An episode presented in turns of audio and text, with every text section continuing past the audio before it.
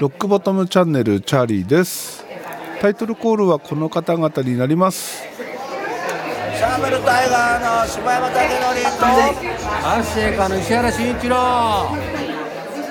今日は音楽のサブスクサービス何がいいのかまだ結論が出ないよというお話です全ての点において満足できるものがないっていうところですね。一番困るのはね。ほんとそこなんですよ。例えば僕はですね一番その使い勝手がいいそれから聞きたいものが揃ってるっていう意味では Spotify なんですよね。断然。でそのお気に入りの Spotify でもですね気に入らないところがいくつもあります。まず1つ目。今年の後半から始まるって言ってた CD クオリティでの配信が始まらない。そしてもう一つはですねミュージシャン名がカタカナ表記だったりアルファベット表記だったりとバラバラなんですよ。で僕としてはですねアルファベット表記に統一してほしいんですよね。で一番いいのはアプリごとに言語設定ができればそれで何も問題はないんですけどそしたらね US 表記にしちゃえばいいんですよ。なぜミュージシャン名バンド名なんかがねアルファベット表記とカタカナ表記と混在すると困るのかっていうところなんですけどこれね相当がねうまくかからないんですよ。相当がうまくかからないというよりもアルファベットその後に日本語っていう相当順になるじゃないですか。そうすると例えば A で始まるバンドこれがねアルファベット表記で考えると最初の方に来るはずなんですけどもカタカナ表記になってると下の方に行っちゃうわけですよ。でそのバンド名がアルファベット表記なのかカタカナ表記なのかっていうのがパッとわからない。例えばあるバンドを聴こうとした時にそのバンド名がカタカナ表記なのかアルファベット表記なのかがわからないのでいちいちね探すのが大変なんですよ。でそれともう一つ曲名がねカタカナ表記になってたりするものがあってなんかね間抜けなんですよね。曲名の意味もわからなくなるんですよカタカナ表記になると。アルファベット表記だとどういう意味なのかその単語が何を指してるのかっていうのが分かるんですけどカタカナ表記になってると同音異義語ってやっぱあるわけじゃないですかね英語の中でもね。カタカナ表記にすると同じになっちゃうっていう。そういうのがあって訳が分かんなくなってくるんですよ。でそこがね、えー、Spotify の欠点だなと。本当ねあの Spotify 気に入ってて普段聴かないプレイリストなんかも Spotify にはね、えー、いいプレイリストがたくさんあるわけですよ。アプリの UI としても使いやすいしものすごく気に入ってるんですけど今挙げたあ音質の点それからその表記の点これがね改善されないかなと。ここが悩ましいんですよね。で今うちで音楽を聴くっていうことを考えるとまあ入れずにこだわることはないんですけど CD クオリティぐらいでは聴きたいなと、ねえー、せっかくちゃんとしたまともなスピーカーで鳴らせる環境になったので CD クオリティぐらいでは聴きたいなと。そうなると Amazon Music ってことになります。で Amazon Music ほとんどのものが CD クオリティです。で、えー、ウルトラ HD っていう表記になりますけどハイレゾもあります。これめちゃくちゃいいんですけど価格も安いしね Spotify より。めちゃくちゃいいんですけども使い方がですね僕に合わない。例えば家で Mac で音楽を聴くのには問題がないんですよ。それこそねいちいちバンド名で検索するなりすればいいんでね。いいんですけどじゃあこれ iPhone で車の中で使うっていうことになると運転しながらいちいち検索してられないじゃないですか。なので使い勝手が良くないと。いうことになります。なんで良くないのかっていうと Spotify ってえー、ミュージシャンごとにお気に入りでこう登録しておけるから自分がよく聴く、えー、好きなミュージシャンに関してはえそこで登録しておきます。そうするとそのミュージシャンを選択して聴きたいアルバム聴きたい曲を選択できるんですけど Amazon Music それがうまくいきません。なのでいちいち検索しないといけない。もしくはホーム画面に表示されるおすすめそれからニューリリースとか、えーと、そういうものの中から選ぶしかないんですよね。だからモバイル環境で聞くにはどうしても Spotify になってしまうと。でも家で聞くと Amazon Music が便利だ。便利じゃないな。音がいいなと。いうところで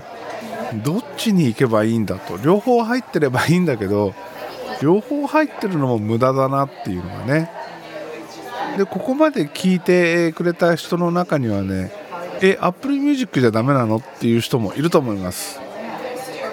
Apple Music でもいいんですけど Apple Music はねうーんなんか好きじゃないんですよね。なんだろう何がダメなんだろう。プレイリストがねいまいちなんですよね。いまいちっていうかプレイリストが常に更新されていかない、うん、その更新頻度が少ないって言った方がいいのかな。うん。Amazon Music は逆にねプレイリスト全く聴かないんですよ。アルバム単位でしか曲をかけない音楽をかけないんですけどだからね Amazon Music はありなんですよ。だけど Apple Music って、なんだろう基本的にプレイリストを聞くっていう方向性の方が強いんじゃないかなっていうイメージがある割にはプレイリストがいまいちというところで Apple Music を使うメリットが僕にはないなというところなんですよね。で Amazon Music もですね、ミュージシャンで検索してどのアルバムを聴こうかなってつも選ぶんですけどその時にですねアルバムが年代順に並ばない。やっぱりねこれ並ばないんですよ。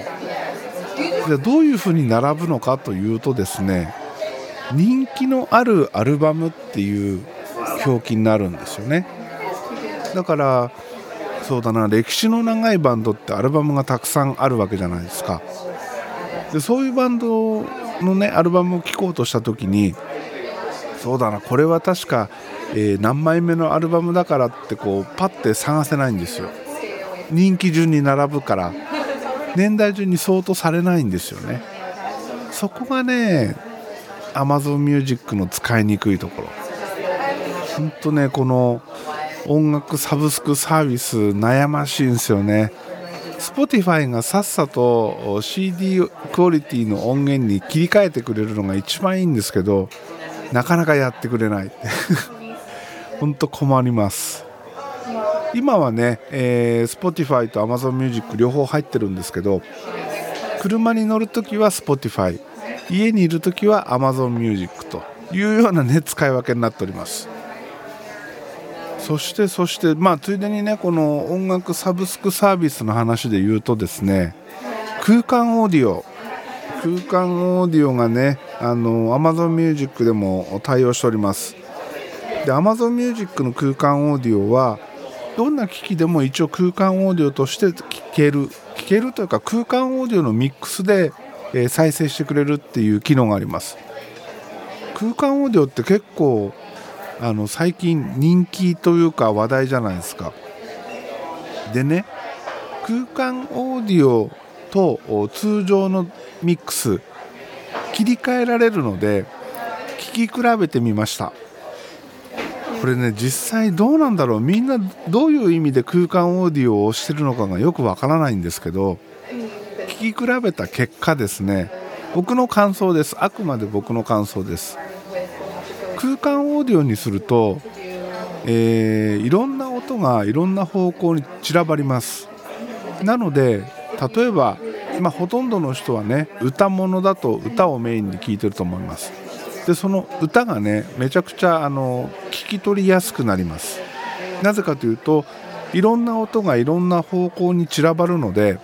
ボーカルをセンターに置いた場合センターにね空間を作りやすいんですよ。だから歌がねめちゃくちゃ聞き取りやすくなります。でその反面曲としてのねまとまり感がねなんか薄れる。パワー感が薄れるっていうかなんだろうちょっとねスカスカな感じに聞こえるんですよね。だまあこれは曲によるのかもしれないけど僕がたまたまテストしたのはですねあの夜遊びです。夜遊びで聴き比べてみたんですけど普段聴かないからあの手の曲がねどういう何て言うかそのパワー感というかまとまり感を出してるのかっていうのがね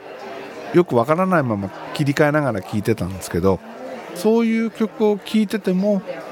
うん、そのパワー感まとまり感っていうのが薄れるなっていう。でそのギミックが好きな人にとっては楽しいと思うんですよ。例えばパンパンって音を左右に振るっていう。ことをやるにしても普通のステレオだとですねセンター正面から右左に音は流れるけど頭の後ろを通ってるかなっていう感覚はないわけですよね。サラウンドじゃないから。でもそういうのが普通のイヤホンヘッドホンなんかでも体感できると、まあ、こういうギミックとしてはね面白いんですけど面白いだけでそれをまだ有効に使えてない使えてないというかいいミックスにたどり着いてないって言った方がいいのかな。そんな感じがします。でもねあの悪いところばっかりじゃなくて例えば、えー、ギターとかベースとかピアノとかね耳コピする人にとってはそれぞれの音をねあの捉えやすいので あのそれはそれでありだなと。変なところであ空間オーディオってこういう耳コピするにはいいんだなっていうね、えー、発見もありました。ただずっと空間オーディオで聞いていたいかって言われるとうん個人的にはあんまりメリットを感じないかな。でねあのアップルの Logic Pro 10これがですね空間オーディオのミックスに対応してました。ということで、まあ、DTM 界隈ではそこそこ話題にもなってるのかもしれないんですけど例えばですねそのプロのレコーディングエンジニアでも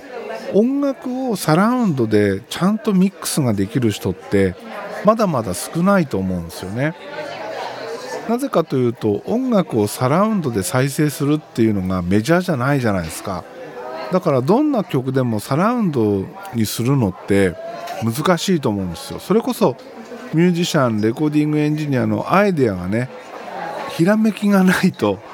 いいサラウンドミックスってできないと思うんですよ。それが空間オーディオになっても同じでミュージシャンレコーディングエンジニアあたりがね空間音楽のミックスとしていいひらめきが出ないと 出ないと多分うまくまとまらないなと。でそういうミックスの状況においてですねアマチュアが果たしていいミックスを作ることができるのかと。